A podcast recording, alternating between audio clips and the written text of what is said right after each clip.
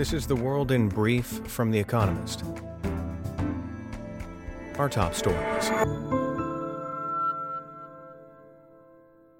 America warned that Iran and Russia are entering a full fledged defense partnership that may include the joint production of drones.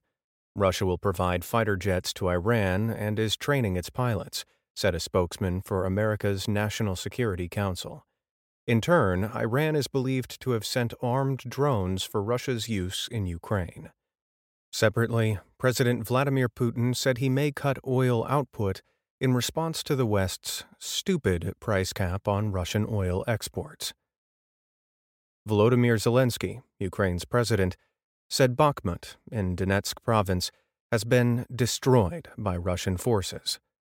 Russia is throwing all of its might at the town, even though it would be unlikely to make further advances were it to capture Bakhmut.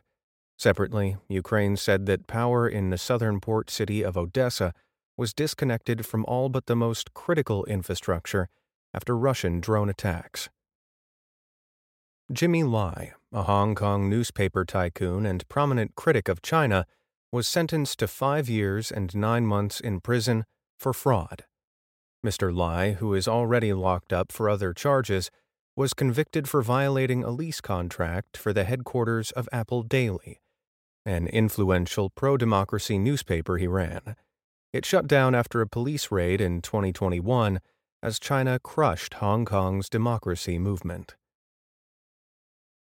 Japan's parliament enacted a law to ban organizations from maliciously soliciting donations following criticism of the fundraising tactics of the Unification Church, a cult like religious group.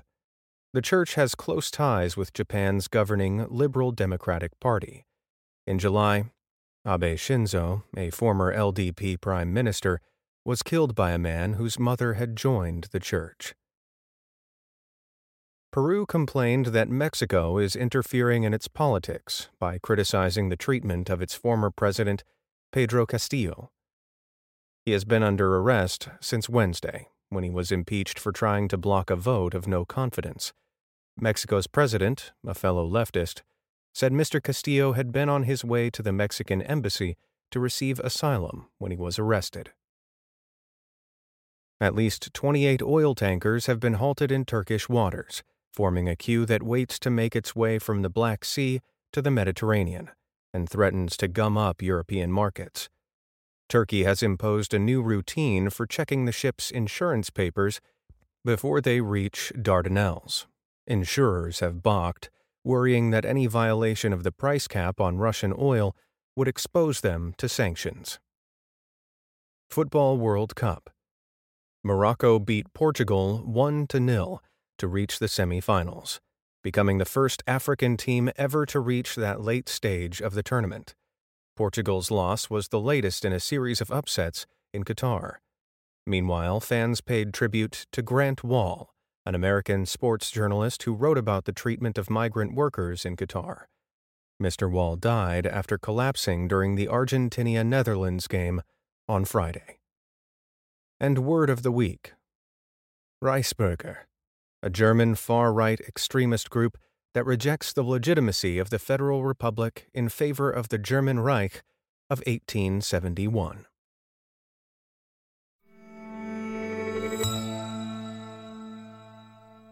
And now here's a deeper look at the day ahead.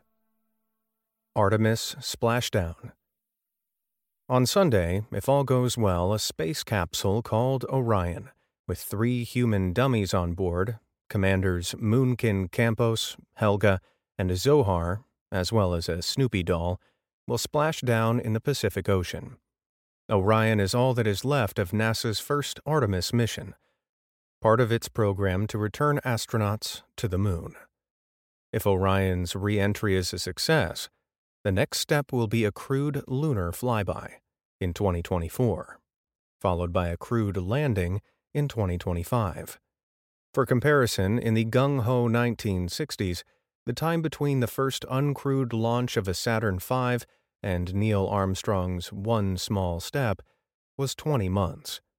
Meanwhile, at SpaceX's launch site in Boca Chica, Texas, preparations continue for the first orbital flight of Starship, a vehicle that should be able to replicate the Space Launch System on which Orion was carried into space, but at a tiny fraction of the cost.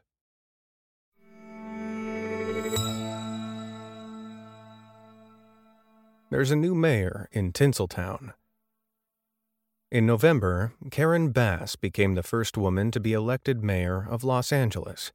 On Sunday, she will be sworn in. Kamala Harris, a fellow Angelino, and the first female vice president, will administer the oath of office. It is a show of solidarity among two California politicians who once competed for the same job. Both were shortlisted to become President Joe Biden's Veep. Miss Bass is no political neophyte. She spent five years in the state legislature and more than ten in the House of Representatives. But running LA is a different kind of challenge. America's second biggest city is reeling after a leaked tape exposed the racism of city council members and voters are frustrated by worsening homelessness. Miss Bass promised to declare a state of emergency to tackle the latter issue. The LA native said she wanted to be a mayor to help fix her hometown. Angelinos will hope she succeeds.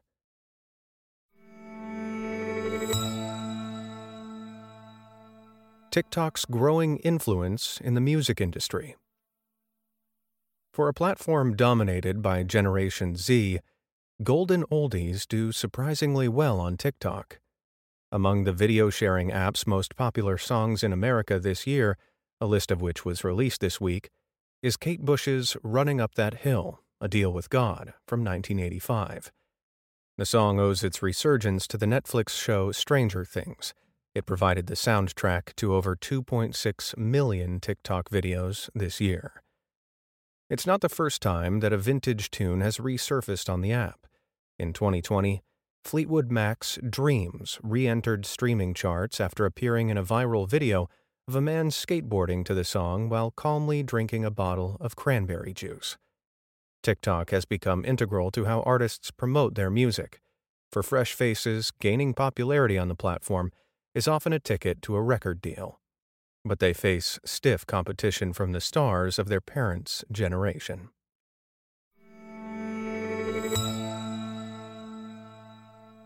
Weekend Profile Itamar Ben Gvir, Israel's likely new national security minister. At age 19, Itamar Ben Gvir was Israel's most toxic political activist. He had been the leader of the youth wing of the far right anti Arab Kach Party when the Israeli government designated it a terrorist organization in 1994. A year later, he was tainted by the assassination of Prime Minister Yitzhak Rabin. He had no part in the murder, by a Jewish extremist furious about Rabin's attempts to compromise with the Palestinians. But weeks earlier, Mr. Ben Gvir had vandalized the Prime Minister's car and boasted on television that, We got his car, we'll get him too. Now aged 46, Mr. Ben Gvir will soon be made National Security Minister in the incoming government of Benjamin Netanyahu. He was once considered too dangerous to be conscripted into the army. Now he will lead Israeli's police, which previously investigated him for inciting violence. To many, his rehabilitation symbolizes the hard right turn of Israeli politics. Mr. Ben Gvir's mission has been to make palatable a movement regarded by nearly all Israelis as beyond the pale. Raised in an affluent suburb near Jerusalem, he moved to a Jewish settlement in the occupied West Bank. He opened a law practice that specialized in representing radical Jews accused of anti Arab terrorism. He joined the party, Jewish Power, on a platform softened just enough to comply with rules prohibiting political parties from inciting racism. After years of leading groups of thugs in the streets of Jerusalem crying, Death to Arabs, he began correcting them to shout, Death to terrorists instead. But the rebranding wasn't enough. In 2020, the party received only 19,000 votes. Its salvation came from Mr. Netanyahu, who, in his quest for a right wing majority, pressured Jewish power to merge its candidate list with those of two other far right parties. The new Religious Zionism list, which Mr. Ben Gvir co leads, won 14 seats at the election in November, making it a critical part of Mr. Netanyahu's coalition. Mr. Ben Gvir is trying to project a more moderate image, promising that as security minister, we will make sure law abiding Arabs are secure as well. But his election night message revealed his long held beliefs. It is time for us to return to being the landlords of our country.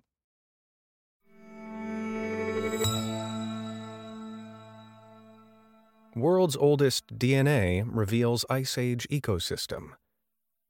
DNA samples can reveal much about the lives of ancient animals, but new research published in Nature, a journal, shows how environmental DNA can illuminate whole ecosystems too scientists harvested eDNA from sediment thawed from permafrost in northern Greenland. Unlike genetic material from one animal, eDNA is the microscopic spore of many different species, including plants and microorganisms.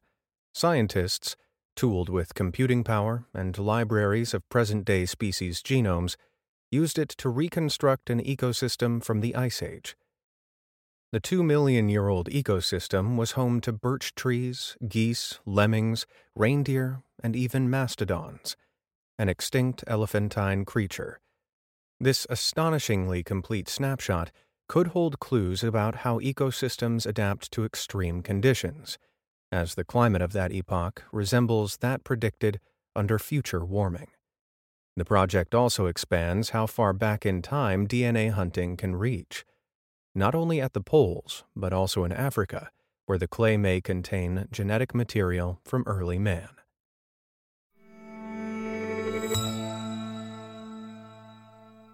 The winners of this week's quiz. Thank you to everyone who took part in this week's quiz. The winners, chosen at random, were Martin Kokurik, Bratislava, Slovakia, Sarah Forney, Pittsburgh, America. Arjun K. Gurjale, Hosur, India. They all gave the correct answers of Mirage, New York, New York, Luxor, the Twelve Caesars, Sahara. The theme is Las Vegas casinos, the Mirage, New York, New York, Luxor, Caesar's Palace, and Sahara. And visit the Espresso app for our new weekend crossword designed for experienced cruciverbalists and newcomers alike.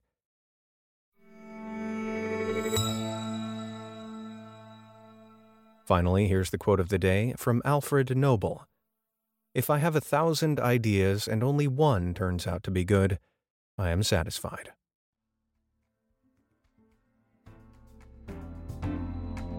That's The World in Brief from The Economist, available three times every day of the week.